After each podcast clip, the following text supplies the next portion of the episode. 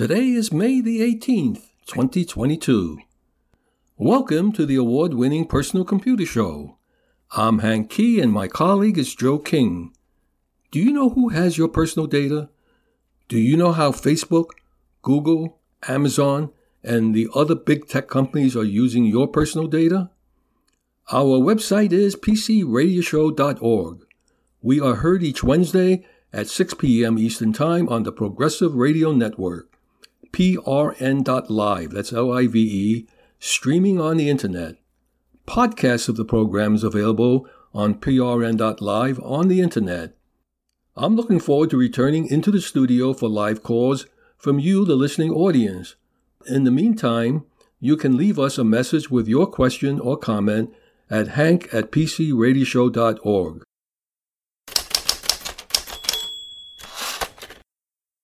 After a 20 year run, Apple discontinues iPod.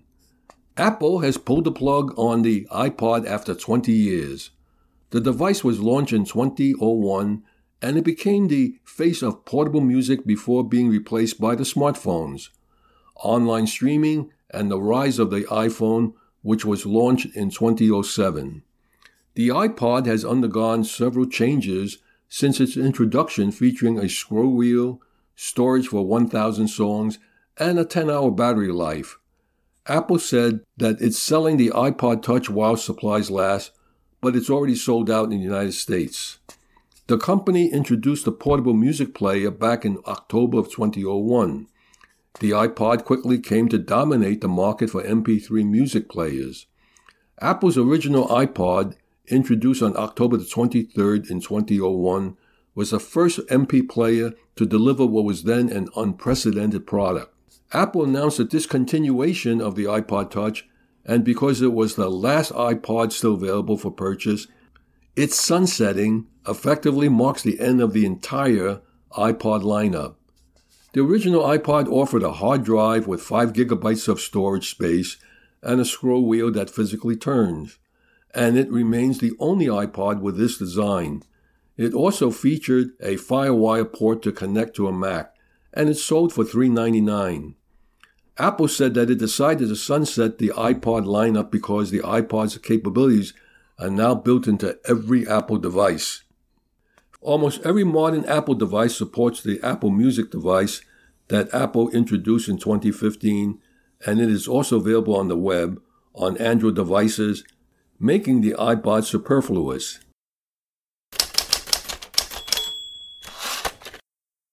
New studies suggest hybrid work is here to stay. More than two years after the outbreak of coronavirus, only 8% of Manhattan office employees are back in the office five days a week. That's according to new data from the Partnership for New York, which reported the following 38% of Manhattan office employees are coming into the office part time under hybrid work schedules and anticipate that by Labor Day, they can bring that number to 49% according to the survey. The report added that it's clear, despite employers' best effort to bring workers back, the power has shifted from employers to employees. Companies have tried everything, offering free meals, free snacks, and they can't bring people back full time. Before the pandemic, more than 80% of the companies demanded that employees come in five days a week. But now, 78% of companies expect to permanently offer a hybrid model as a way to keep top talent based on data from the survey, which interviewed 160 major companies between April 21st and May 4th. Of the 91% of employers encouraging a return to the office, 64% of them are providing an incentive to bring people back, with 50% offering social activities, 43% offering free or subsidized meals, and 13% offering transportation subsidies. As the summer looms, 30% of companies are making additional concessions for workers looking for added flexibility during the warmer months. Companies are offering perks including summer Fridays and remote work in August. It's hard to undo the inertia of the last two years when employees were able to work from home. The report added that if we had reopened June 2020, this wouldn't be an issue. But for more than two years, people got used to a new pattern, and the longer this thing went, people are reluctant to get back to work full time in the office. Even as fewer employees are going to an office full time, there are more employees going into work part time now than a few months ago. Six months ago, 54% of Manhattan employees were fully remote. As of April, only 28% were fully remote. The real estate industry has been driving the return to office. 82% of real estate employees are back at work. In the legal industry, 46% are back. In tech, 44% are back. In consulting, 41% are back. And in financial services, 40% are back.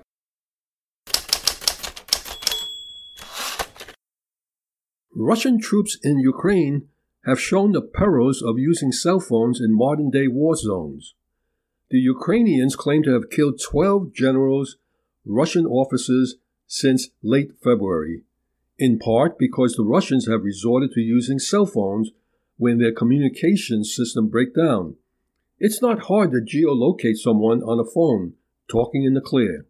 When Russian troops cross into Ukraine, their cell phones emit a roaming signal that connects to Ukraine's cellular network, allowing the Ukrainians to triangulate where the Russians are by using the closest three cell towers. So the Ukrainian Special Services automatically receive information with the ID number of the device, roaming number, and of course the location of the person. Russians are quite naive and ignorant about using mobile devices, so they often call home, turning on their phones and connecting to the Ukrainian stations. The Russians have also given away their positions by stealing Ukrainian iPhones, which can be tracked using the Find My iPhone app even when the phones are turned off. One Ukrainian man was able to use the Find My feature on Apple products to track the Russian troops who stole his AirPods. The Times of London reported that Ukraine was able to track the path of the Russians as they retreated from Kiev into Belarus and then repositioned in the Russian city of Belgorod, near Ukraine's eastern border. Amid numerous reports that the Ukrainians can track and target Russian troops when they use cell phones, one question remains. Why don't the Russians destroy Ukraine's cellular network? Well, the simple answer is they need it. The Russians need 3G and 4G for their communications to work. They didn't set up the independent communications networks that the Americans or Chinese might have set up. While the Russians had developed encrypted communications handsets for their special operations forces, those handsets were not widely distributed among Russian troops before the latest invasion of Ukraine. And corruption could be another factor that has played into why Russian military has proven to be so poor at using secure communications. There are good examples, although not necessarily of public knowledge, of the Russians identifying a security goal and then allocating the necessary funds. In one case, it was tracked that $10 billion was allocated and $5 billion of it ended up in Switzerland. The Russians also did not adequately plan for the invasion because they honestly thought that the Ukrainians would welcome them with open arms as liberators. The combined efforts of the corruption, poor planning, and resulting logistic problems is that there are now many images online showing Russian troops using cell phones or even the type of unencrypted walkie talkies that you could purchase at toy stores. Looking at the Russian failures in Ukraine so far, it's tempting to think that the militaries of the NATO members wouldn't make the same mistake. But they have. Back in November, Polish troops that had just been deployed to the border with Belarus left the dating apps on their cell phones on. Just across the border in the city of Grodno, the Belarusians knew exactly how far away the Polish troops were. And the U.S. troops are far from immune to unintentionally revealing their positions by using mobile devices. In 2018, a company that gathers data from consumer fitness devices, such as Fitbits, revealed that American service members were essentially drawing GPS maps of their bases in the Middle East and Afghanistan every time they went running. Later that year, the Defense Department banned troops from using cell phones, fitness trackers, and other devices that use geolocation features. And now many offices in the Pentagon require people to leave their cell phones in the locker outside. A subsequent New York Times investigation revealed that companies can track people's smartphones inside the Pentagon by using software on mobile phone apps. The Russians' experience in Ukraine is a warning to U.S. troops about what can happen if they act carelessly. A passive way to deny the opponent information is to selectively alter or suppress the visual, electromagnetic, and digital signatures emanating from friendly forces. This camouflage, counterintelligence, and signature management. Soldiers are also trained to turn off Bluetooth and Wi Fi radios when not using them, encrypt sensitive files, and only download trusted apps. Soldiers' mobile devices can also be disabled and confiscated when necessary. The U.S. military has been concerned about troops inadvertently revealing their positions by using cell phones long before Russia attacked Ukraine in late February. Commanders have known for years that U.S. troops and forces have lost their fieldcraft skills at hiding their electronic, thermal, infrared, and visible signatures. The adversary worked to find us. We can't make it easy for them to find us. Marines used to stay in touch with their families while in the field and on deployments by sending and receiving mail. While modern technology has made it easier for troops to stay in touch with loved ones, it has also created new series of problems. It's pretty simple. In war, the goal is to locate the target. And if I can find you, I can target you. And if I can target you, I can shoot you. And if I can shoot you, I can kill you.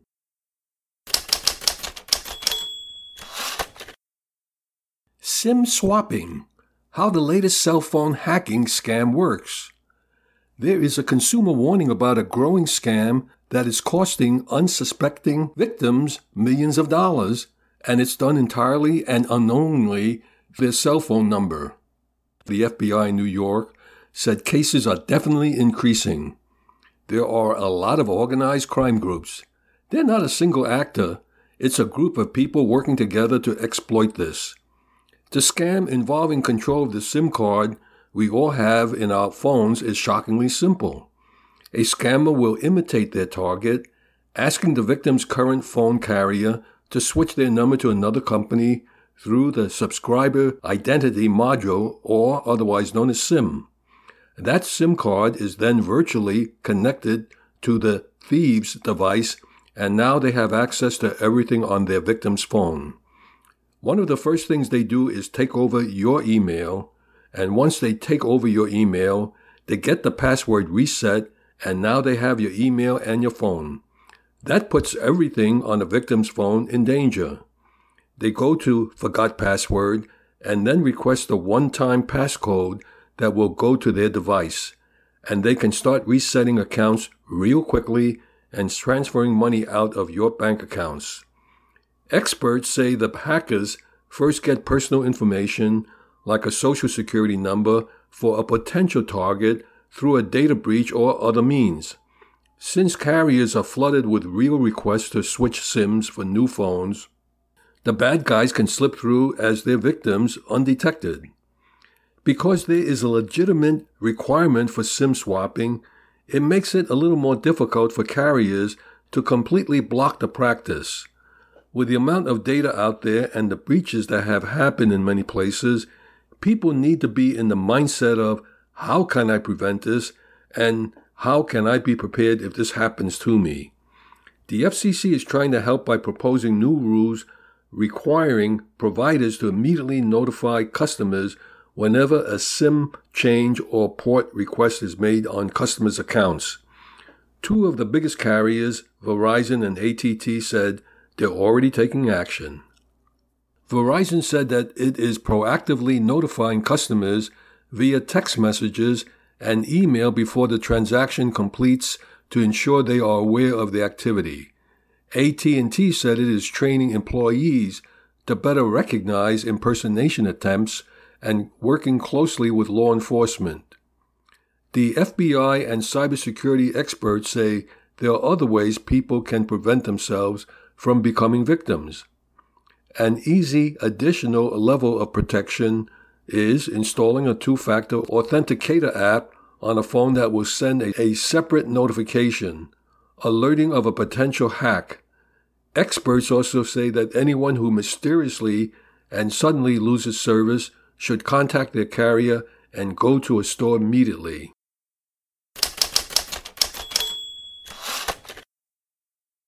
Intel goes big on a new type of processor. Released by Intel in 2021 was an IPU or Infrastructure Processing Unit. It's a programmable networking device designed to enable cloud and communication service providers to reduce overhead and free up performance for the CPUs. Intel has set out an ambitious long term roadmap for its IPUs. What is an IPU? It is much like a smart network interface card. IPUs aim to address complexities and inefficiencies in data centers that result from information overload. The primary goal of an IPU is enable users to better utilize resources with a secure, programmable, and stable solution that enables them to balance processing and storage. An IPU is a programmable network device that intelligently manages system level infrastructure resources by securely accelerating those functions in a data center. It allows cloud operators to shift to a fully virtualized storage and network architecture while maintaining a high degree of performance, predictability, and control. An IPU has dedicated functionality to accelerate modern applications that are built using a microservice based architecture in the data center. As a result, a cloud provider can securely manage infrastructure functions while enabling its customer to entirely control the functions of the CPU and system memory. Intel has unveiled a new roadmap for its infrastructure processors for the network and edge extending out to 2026. At its Intel Vision 2022 event in Dallas, Intel announced plans to deliver three new generations of infrastructure processing units within the next four years. The idea is to help cloud and network providers free up CPU performance by offloading functions like storage and network virtualization, which also yields various security benefits. IPUs are fundamentally changing how the data center can be architected, and they are a huge enabler for the changes we see and the evolution of the data center. With the coming generations of IPUs, Intel expects to be able to help customers optimize their data center resources to an even greater degree and, by extension, increase their profitability. The chips are built on the company's Ice Lake platform and feature integrated artificial intelligence and crypto acceleration, built in Ethernet, and various other features that cater to common network and edge workloads.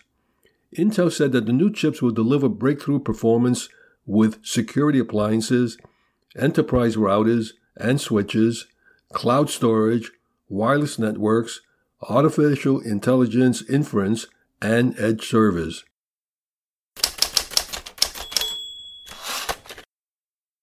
Viasat wants the FCC to conduct an environmental impact review for Starlink. Viasat Inc. is an American communications company based in Carlsbad, California, with additional operations across the United States and worldwide.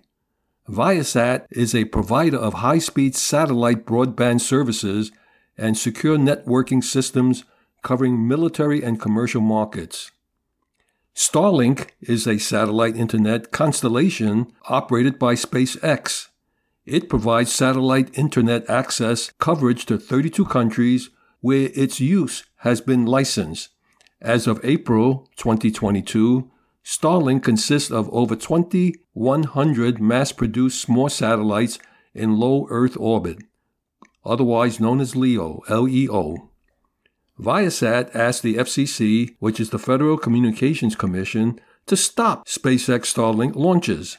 They claim that the satellites will harm the environment and need to be stopped. In addition to Starlink's superior speeds and reliability, it also set up to be far more reliable and user friendly than its other satellite internet competitors. Its dense LEO network allows satellites to pass one another often at much higher speeds than standard telecom satellites. Compared to Viasat's service, Starlink's service is likely to offer way lower latency, modestly improved speeds, and significantly better capacity. Viasat uses two satellites to offer internet service to residential subscribers in the United States. Both of the satellites Viasat uses are in geosynchronous orbits. The Viasat satellites are about 25,000 miles from Earth. Each satellite is in a geostationary orbit, which appears stationary, always at the same point in the sky. A Starlink satellite is anywhere from 200 to 400 miles from Earth, so a string of satellites are needed to keep connected to the Internet. But latency time is just a fraction of a satellite in geostationary orbit, a fraction of 200 to 400 miles compared to 25,000 miles. Starlink and Viasat are currently at odds over whether the FCC should approve the former's request to allow SpaceX to use its new rocket currently under development at the company's facilities in Boca Chica, Texas, to launch the spacecraft. And Viasat has taken this opportunity to raise concerns about the Internet constellation's impacts on the night sky through light pollution. Starlink's attempts to address light pollution are inadequate, says Viasat. Viasat's filing made earlier this month is not the first time the company has attempted to point out impacts that will result from the full Starlink constellation being deployed in orbit. The full constellation will see at least 42,000 satellites operating at low altitudes in order to leverage the benefits of density and altitude to provide faster internet coverage than current satellite internet services. The latest filing reiterates Viasat's claim that the FCC should conduct an environmental review for Starlink. SpaceX is already under an extensive environmental review for its test and launch facilities in Boca Chica, Texas, and this review is being conducted by the Federal Aviation Administration, and the agency expects to finish it by the end of this month. Viasat also claims that Starlink is ignoring claims that the satellites pose a harm to the night sky and accuses the company of diverting attention by pointing out the changes that it has made to the spacecraft to improve nighttime sky viewing.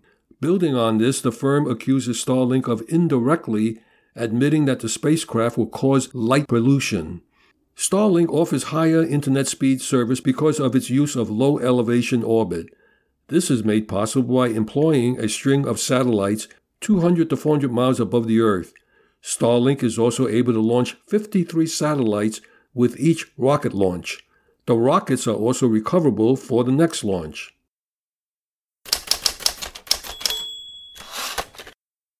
Presenting IT Pro Series with Benjamin Rockwell. Why all the disaster recovery drills? This is Benjamin Rockwell, and now it's time to get down to business. It's time for us to explain some of the things that are going on in your business world as far as IT, information technology, and the computer systems and all of the nerds and what they do and things like that. Connor reached out to me and asked me, What is it in regards to these disaster recovery drills that our company does on a regular basis?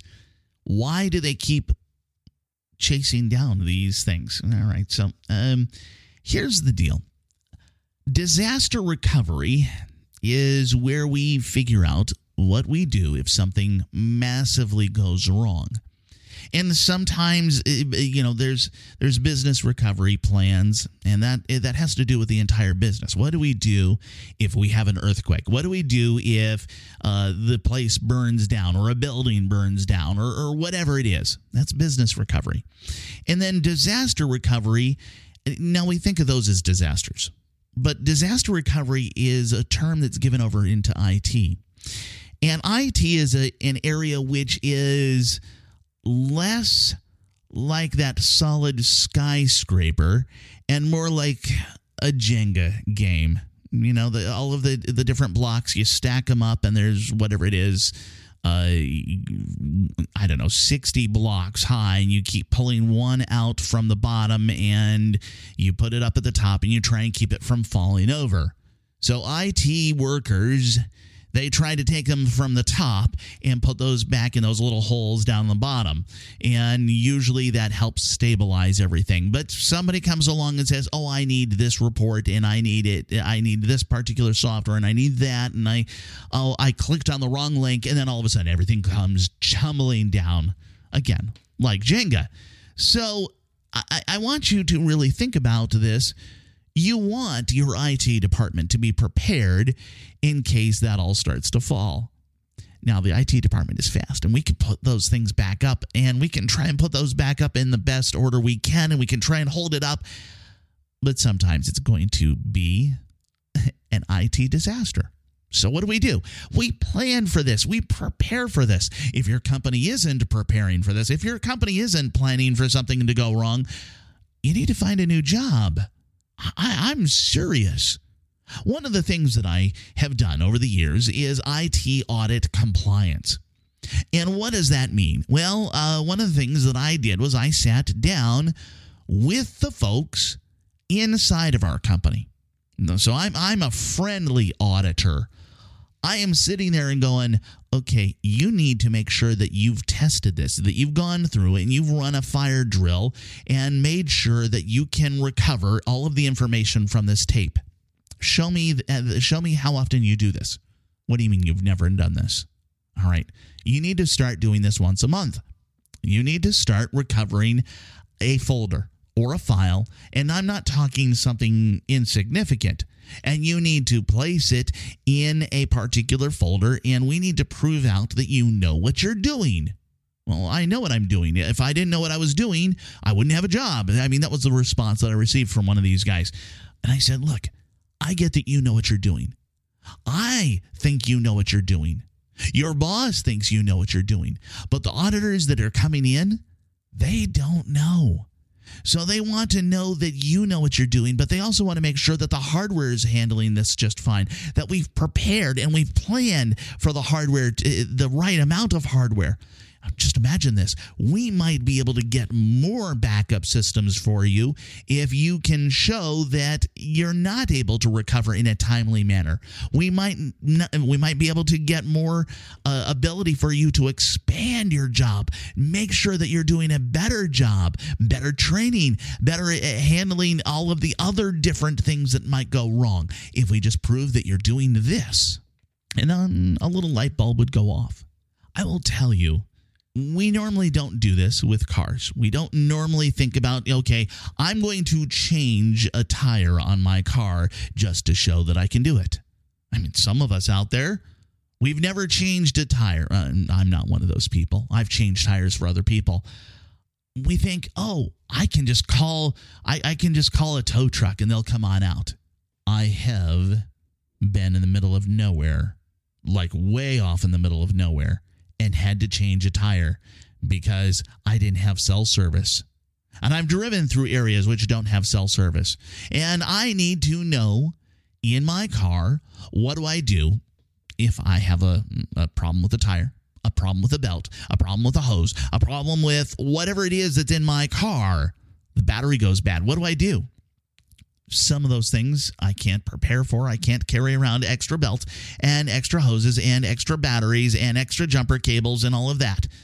But I can do the different things that will prepare me in case something goes wrong. And that's all they're doing. That is all that we uh, all that we are talking about here. So, running that periodic fire drill on the recovery of our systems is one of the most important things that can happen in IT. If they're not doing it, yes, I already said find a new job. But if they're not doing it, is it because they don't think it's important? Or they don't have the resources to do it? That's another problem. That's a big problem that needs to be filled. Is it being done reliably? You know, there's there's all of these different questions that we have to ask again through that audit compliance, through dealing with internal auditors or external auditors, or yes, the company, the, the guys that come along and say, why is the company failed? and why were you uh, why were you involved with this? How were you involved with this? And things like that. Well, it gets kind of kind of scary at times. This is Benjamin Rockwell. Back to you, Hank. Thank you, Benjamin. Google I/O 2022 conference. Hardware and software announcements. The Google I/O 2022 conference is the company's annual conference for developers. This year it was held May 11th through the 12th. Google made several software and hardware announcements for this year. A first look at this year's developers conference, Google introduced a number of long anticipated product launches from the Pixel 6a and the Pixel Buds Pro to the Pixel Watch Pixel 7, Pixel 7 Pro, and a Pixel tablet. None of these devices are launching immediately, but you won't have to wait long to get your hands on them. The Pixel Watch has been rumored since Google started making Pixel phones in 2016. Likely even before that, when Google initially launched its specialized operating system for smartwatches. Google's wearable is finally arriving, though details are sketchy. Unlike the Apple Watch, the Pixel Watch is round. There's a tactile crown and it uses recycled stainless steel for the frame. It also features swappable bands, though these appear to be a proprietary strap system, much like Apple's smartwatch. The Pixel Watch has fluid animations and an improved user interface that's tappable and voice enabled. There will be Google's first party apps on the watch, including a Google Home app that'll let you control your smart home devices just by tapping the screen on your wrist. Fitbit is now a Google owned company. There's integration and plenty of shared fitness monitoring expertise with continuous heart rate tracking, sleep tracking, and the ability to record personal fitness goals. However, when Google acquired Fitbit, it agreed to keep users' Fitbit and Google data separate. The Fitbit body data collected by the Pixel Watch will be isolated from Google. There are two fitness platforms on the watch, though Google Fit and Fitbit. Google says the Pixel Watch will not work with iOS devices, just Android phones. There were no pricing details, but Google is touting the Pixel Watch as a premium smartwatch, so we can expect a price similar to the Apple Watch. It will be launched in the fall. Google's latest A series phones, the budget alternative to its flagship Pixel, will be called the Pixel 6a and will cost 449 when it goes on sale in June. The Pixel 6a is powered by Google's Tensor chip, the same processor inside the high end Pixel 6 and Pixel 6 Pro. It also makes the Pixel 6a one of the more powerful Android phones. The use of the same chip means Google is bringing every software features you'll find on its flagships down to this phone, including night sight for better low light photography, real tone for improved skin tones in photos, and assisted voice typing for faster and more natural dictation. There are even some new features like how you'll be able to change the color of distracting objects in your photos instead of simply erasing them via the magic eraser. The Pixel 6a looks almost the same as its pricier Pixel 6 siblings, with a thick camera bumper spanning the back and a two-tone design on the recycled aluminum frame. But it has a smaller 6.1 inch 60 Hz OLED screen that keeps its cost down. There is lesser camera sensors and you get a 12 megapixel main sensor and an ultra wide, what you'll find on the Pixel 6 series. It has 5G connectivity options like most flagship Android phones. 6 GB of RAM, 128 gigabytes of storage, and IP67 water resistance. It will have three Android upgrades and five years of security updates, while there is an under display fingerprint sensor but there's no headphone jack. The 4400 milliamp battery is also smaller than the one on the Pixel 5a.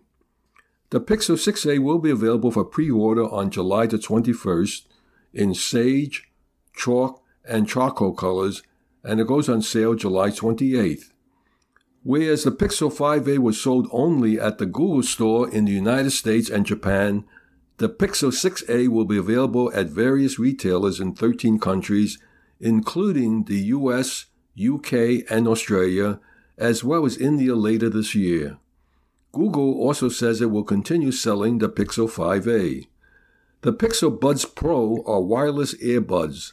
These $199 buds have the same design as the A series, but Google has added active noise cancellation to tune out your surroundings and a transparency mode to let ambient sounds in, both of which are powered by a new custom 6 core audio chip tuned by the company in house audio engineers. Google claims its algorithms can tune out wind, traffic, and other background noise so that you'll hear clearer sound when you're speaking on audio and video calls. The earbuds will also support multi point connectivity, a feature which enables them to seamlessly switch their connection from your laptop to your phone and when a mobile call comes in, and then back to your laptop when you hang up. You'll never need to tap on any Bluetooth settings. The switch happens automatically. The Pixel Buds Pro are equipped with touch controls, a case with wireless charging support, and an IPX4 rating for water and sweat resistance. Google says they'll last for 11 hours per charge or 7 hours with active noise cancellation turned on. Spatial audio support is later this year, and they'll go on pre order July the 21st, and it'll hit the store shelves July 28th, and they come in four colors charcoal, fog, coral, and lemongrass. Google Pixel 7 and Pixel 7 Pro will be paired with the Pixel Watch launched this fall, and the black camera bar now has recycled aluminum finish. The Pixel 7 is powered by the next generation Tensor chip, which will add improvements to speech processing, photography, videography, and security. When these phones arrive, they will come with Android 13 pre installed. Announcing that the Pixel 7 will arrive in the fall, presumably around September October, buying the Pixel 6 and Pixel 6 Pro today would make no sense. When you think about paying $900 for a flagship phone, you want to get the top of the line product.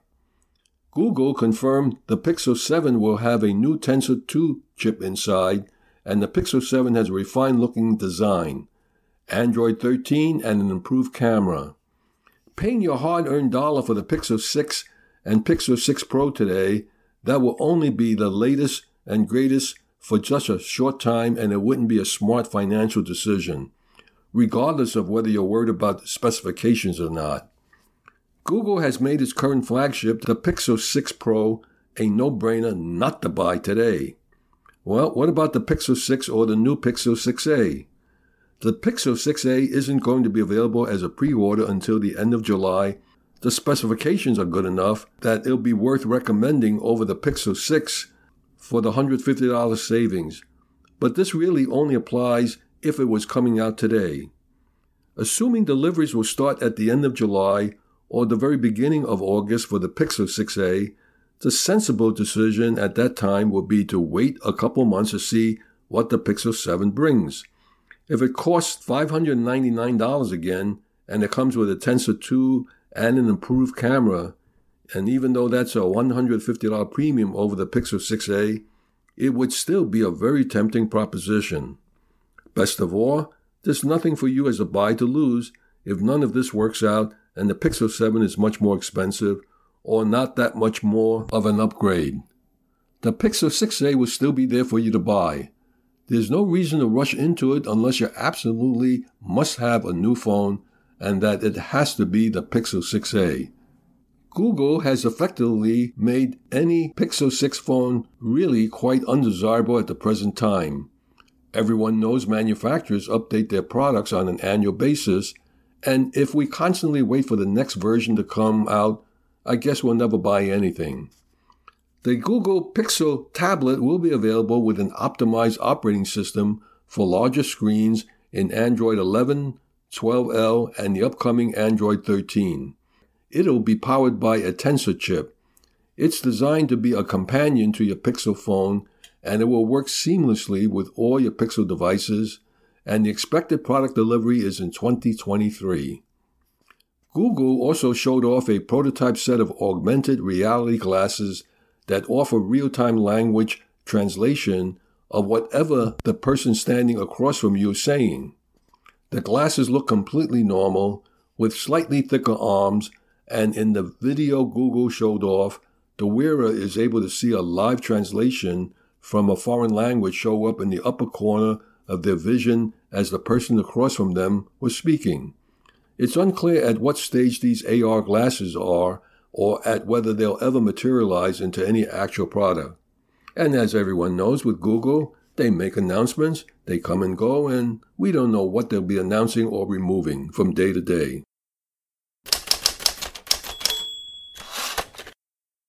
New Chromebook features announced at the Google I/O 2022 conference. At the conference, they highlighted features that will be coming to Chrome OS. The first set of new features come under the Better Together banner. The earlier versions of this were Messages, Phone Hub, and instant tethering on the Chromebooks. Google Chrome OS will have Fast Pair, and Google is now making it official. As this has been in the works for some time now, translated means that in the next update or two to Chrome OS. Fast Pair should come with all the associated perks, letting users pair up compatible accessories with just one tap and keeping that connection synced across devices. That means you'll be able to seamlessly move from one device to the next with an accessory like the Pixel Buds with just a single tap. Then there's Camera Roll, and it's finally on the way to Chrome OS. Google officially acknowledged that it is coming later this year. Camera Roll is a feature that will allow your most recent photos taken on your phone to quickly appear on your Chromebook's Phone Hub section. From there, you can drag and drop sharing your latest pics via Chrome OS. With Better Together, communication app streaming will bring an enhanced message streaming interface to Android users on their Chromebooks. It will require Android 13 and it will allow for a mirrored communication app window on a Chromebook to reply to and continue a conversation in Chrome OS that was started on an Android phone. This could provide a more seamless connection between your desktop and mobile setups. Finally, Google is also rendering a new app discovery service. It will be a central Chrome OS app hub that pulls in applications from all the available sources and surfaces them to the user in a clean and simple way. Using machine learning, Google will tailor the recommendations based on things like user preferences, type of devices, form factors, and computing power. Once a user finds the app they want, the new service will get them to the right place for installation, whether that app is listed in the Play Store or not. Then Google's new Android Auto interface will work with any screen size. Google's Car Interface app for Android is getting a new, more flexible design at Google's I/O. Android Auto previously demanded a pretty rigid screen aspect ratio. It could not handle things like large, vertically oriented car screens and would often resort to pillar boxing the user interface to keep a reasonable layout. Now, Google says that interface is built to adapt to any screen size thanks to its new panel design. Google says that there are three main functionalities that drivers prioritize in their cars navigation, media, and communication. And the new Android Auto design puts each of those interfaces in its own panel. Maps get the biggest main panel, media and communication panels get stacked next to each other, and there's a combo status navigation bar. To accommodate the million different screen sizes, these items can be arranged in whatever orientation works best in the car. One example close to the current Android Auto configuration shows the combo bar oriented vertically against the side of the screen followed by a vertical stack of the messages and media panels, then a big Google Maps panel. Another example of a more vertical screen design shows a big Google Maps panel on the top of the message and media panels with a combo bar on the bottom where things can be arranged to fit. The new interface will be out this summer.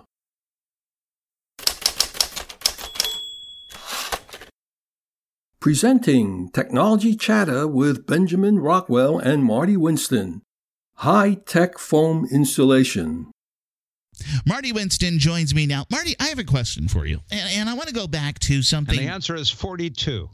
40 thank you yes uh, douglas adams said the same thing um wow uh, so my question for you I, I'd, I'd like to take you on a journey back in time uh, we were talking about so i've got you know i've got a, a home that we my wife and i purchased recently uh, and I've been in, struggling with some insulation problems. And you and I talked about uh, this this foam insulation. I can't remember the the details closed, on it. Closed cell polyurethane foam. Yeah, yeah. Um, I, am wondering what is it like on something like that? Or, you know. Oh, it it is such a wonderful solution that you can retrofit to any house or move in uh, have it put into a new construction if you want. Mm-hmm. Closed cell polyurethane foam is extremely dense. Yeah. And be- because it's dense, it's not only a absolutely outstanding thermal insulator, mm-hmm. Mm-hmm. it also blocks water seepage and stops insects and rodents from getting through. Oh, okay. All right. Yeah. Now, it doesn't it's not very good on vertical walls. There's another kind of foam that goes there, and and often you book it through the same facility. Mm-hmm. The, the closed cell polyurethane foam, the number one place you want it is on the underside of your roof, the ceiling of the attic. Mm-hmm. Okay, yeah. Uh, you want your attic to be a conditioned space. Help be the thermos bottle insulating layer before it gets to your house. So abrupt changes, hot, cold temperatures outside have much less impact yeah, inside yeah, the attic yeah. and even less below than vertical walls where it's tough for that to support itself. Mm-hmm. In vertical walls, what you want to put in is a, a, a, different hybrid foam. It's still an extraordinarily good thermal insulator. It's mm-hmm. just not quite as dense as a closed cell polyurethane. Mm-hmm. mm-hmm. Um, and uh, we we just had an estimate. That my house is over 40 years old. Okay. Uh, and uh, we had an estimate on this. Uh, I think it's 2,500 square feet. So it's not the mansion that everybody makes it out to be. yes. Uh, and uh, they're they're going to be here in June. I think the total cost is around twenty six thousand dollars to do the whole thing, and that includes our outdoor shed, where I don't care so much about the thermal, but I care a lot about keeping the water and the bugs out. Yeah, yeah, okay, fair enough. Yeah. So, uh, it's it's the single most effective thing you could why bother, right? That's the whole thing. What's the why to buy? Why bother putting foam in? Well, well for me, uh, yeah, I, I mean, I'm dealing with an itch issue where during the summer, my office is really cold, and during this, uh, wait, during the winter, it's cold. During the summer, it's hot. Imagine. And it's it's offset. I mean, you know, I go two yeah. rooms over, I go, you know, go across the hallway basically and and it's beautiful in there. It's wonderful. It's the right temperature. In my office, it's just yeah. What if you could put your whole house in a, a giant Yeti cup? Yeah, yes, exactly. That you know. Things that start to average out. Once you've got that jacket of insulation around the whole thing, mm-hmm, yeah. what what what happens is the abrupt changes take a lot longer to happen. Sometimes mm-hmm, they mm-hmm. don't make it through the wall at all. Mm-hmm, yeah. The loading on your HVAC system, mm-hmm, yeah. less of it, spread over more time. No hard, abrupt, challenging load for mm-hmm, it to cope mm-hmm. with. Yeah, yeah. You know, 90 on this side of the house and 20 below on this side of the house. I'm I'm in Cleveland. That's normal. that sounds kind of scary. That's uh, apocalyptic kind of temperature differences. But, but yeah, uh, okay. U.S. average, you're probably saving between 15 and 25 percent a year on energy costs. Okay, that's that's good numbers. And yeah. that starts to amortize, and right now, HVAC maintenance, a lot mm-hmm. less loading on the system. Yeah. It doesn't run as long. It doesn't run as hard, which means it's not going to wear itself out nearly as quickly. Mm-hmm, So, yeah, yeah. Made major repair, minor repairs delayed, major repairs way delayed. You, Yeah, you, you might be dead before you need to replace the thing. You know, Well, I don't want to be dead, so well then don't need that. Just then buy the yeah, phone. yeah, yeah, yeah. There you go. Uh, and I, I can't tell you. I mean, you know, I do a lot of homework on this stuff, and I looked into a lot of the history of insulation. yeah, yeah. And uh, And that's why I asked you. Yeah, I mean, you've you've Yeah. got uh, uh, all kinds of obscure knowledge about the, the house. don't forget useless. I, I would not, never say useless. Oh, all right, good. Because I often feel that it is. So, so, the, so the, what, what do you think is the the rough payoff time for for installing something like this? Oh, well, you're going to start seeing some payoff within two to three months because of your uh, gas or Right, electric bills right. going down. N- uh, right? No, I'm I'm I'm thinking the whole end payoff. Uh, you know, Um, I like an accountant, you know, I- I this would pays for itself in five years, ten years, twenty years. what? seven years, maybe. Okay, all right. Yeah, so that it- that makes sense. Yeah. Uh, and by the way, it does enhance resale value of the home. Oh, sure. I, I yeah. I mean, that's you know, uh, there's a lot of different things all the way along that uh, you know. I, I read something recently. Uh, if you have fiber internet installed at your house, fiber internet will raise the value of your, the resale of your house by nine thousand dollars. Let me go get a box of shredded wheat. It's got plenty of fiber. uh, not that kind of fiber. Oh, so yeah, uh, yeah, a lot of different things. Uh, the the technology. uh, I mean, keeping your house updated with the latest technology of a wide variety of items is good. As for now, this is Benjamin Rockwell. That's Marty Winston. You're listening to Computer Talk Radio. Thank you, Ben, and thank you, Marty. Public service announcements. Computer Club meetings in the New York, New Jersey, and Connecticut tri state region. Since most computer clubs are online, you are welcome to attend any of the online meetings. Just log on to the club website for more information for more remote meeting ID. The Brookdale Computer Users Group has a presentation on complete robocall defense. Thursday, May the 26th. Meeting time is 6:45 p.m. Virtual meeting via Zoom and the website is bcug.com. The Westchester PC Users Group has their meeting June the 2nd. Meeting time is 7 p.m. Online virtual meeting via Zoom. Website is wpcug.org. The Amateur Computer Group of New Jersey has their meeting on Friday, June the 3rd. Meeting time is 8 p.m. Online virtual meeting via Jitsi, and the website is acgnj.org. The New York Amateur Computer Club has a meeting on June the 9th. Meeting time is 7 p.m. It's an online virtual meeting via Zoom, and the website is nyacc.org. The Long Island Macintosh Users Group meets Friday, June 10th. Meeting time is 7 p.m. Online virtual meeting via Zoom, and the website is limac.org. The Kings Bite Computer Club meets Tuesday, June the 14th. Meeting time is 7 p.m., and they meet at the Park Plaza Restaurant, 220 Cadman Plaza West in Brooklyn. For more information, call 347 278 7320. If you have any meeting announcements relating to computing that you would like me to announce on your behalf, just send me an email at hank at pcradioshow.org.